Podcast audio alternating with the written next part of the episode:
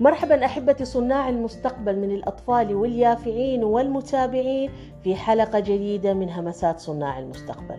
رحلة التغيير لنصبح النسخة الأفضل من أنفسنا ليست بعملية سهلة. كثيرا ما نتحمس للقيام بأمر ما ولكن سرعان ما يفتر حماسنا. لذا من المهم أن نذكر أنفسنا بأن اكتساب عادات يومية صغيرة في بناء الشخصية الواثقة الطموحة هي التي ستوصلنا إلى بلوغ أهدافنا وأحلامنا. شخصيا كما تقول لي إحدى الصديقات العزيزات أنني آخذ من اسم الكثير أحلام فأحلامي كثيرة. طوال اليوم ترد في بالي أفكار كثيرة ومشاريع أريد أن أقوم بها. ومن كثرة الحماس أبدأ في فكرة وتخطر في بالي فكرة أخرى داعمة. أوجه فكري إليها وأجد نفسي غارقة بين الأفكار الكثيرة. البعض منها ما زالت أسيرة فكري والبعض منها بدأت بها ولم أكملها. لأنني في كثير من الأحيان لا أشعر بأثرها وتأتي في بالي بعض الخواطر السلبية المدمرة التي تقول لي لا أحد يهتم بأفكارك. ولكن مع الأيام تعلمت شيء مهم وأريد أن أشارككم به أحبتي صناع المستقبل من الأطفال واليافعين والمتابعين.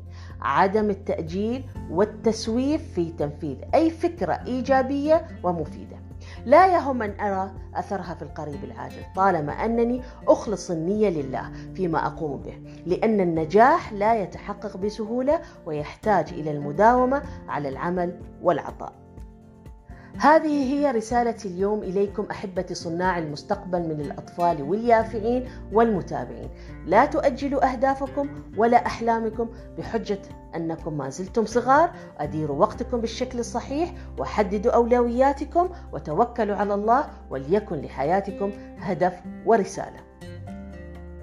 دونوا أفكاركم وقوموا بتقييم أهميتها واختاروا إحداها مباشرة لتبدأوا في وضع خطة عملية سهلة للتنفيذ عبر وضع أهداف صغيرة وأنشطة يومية بسيطة تخدم تحقيق أهدافكم.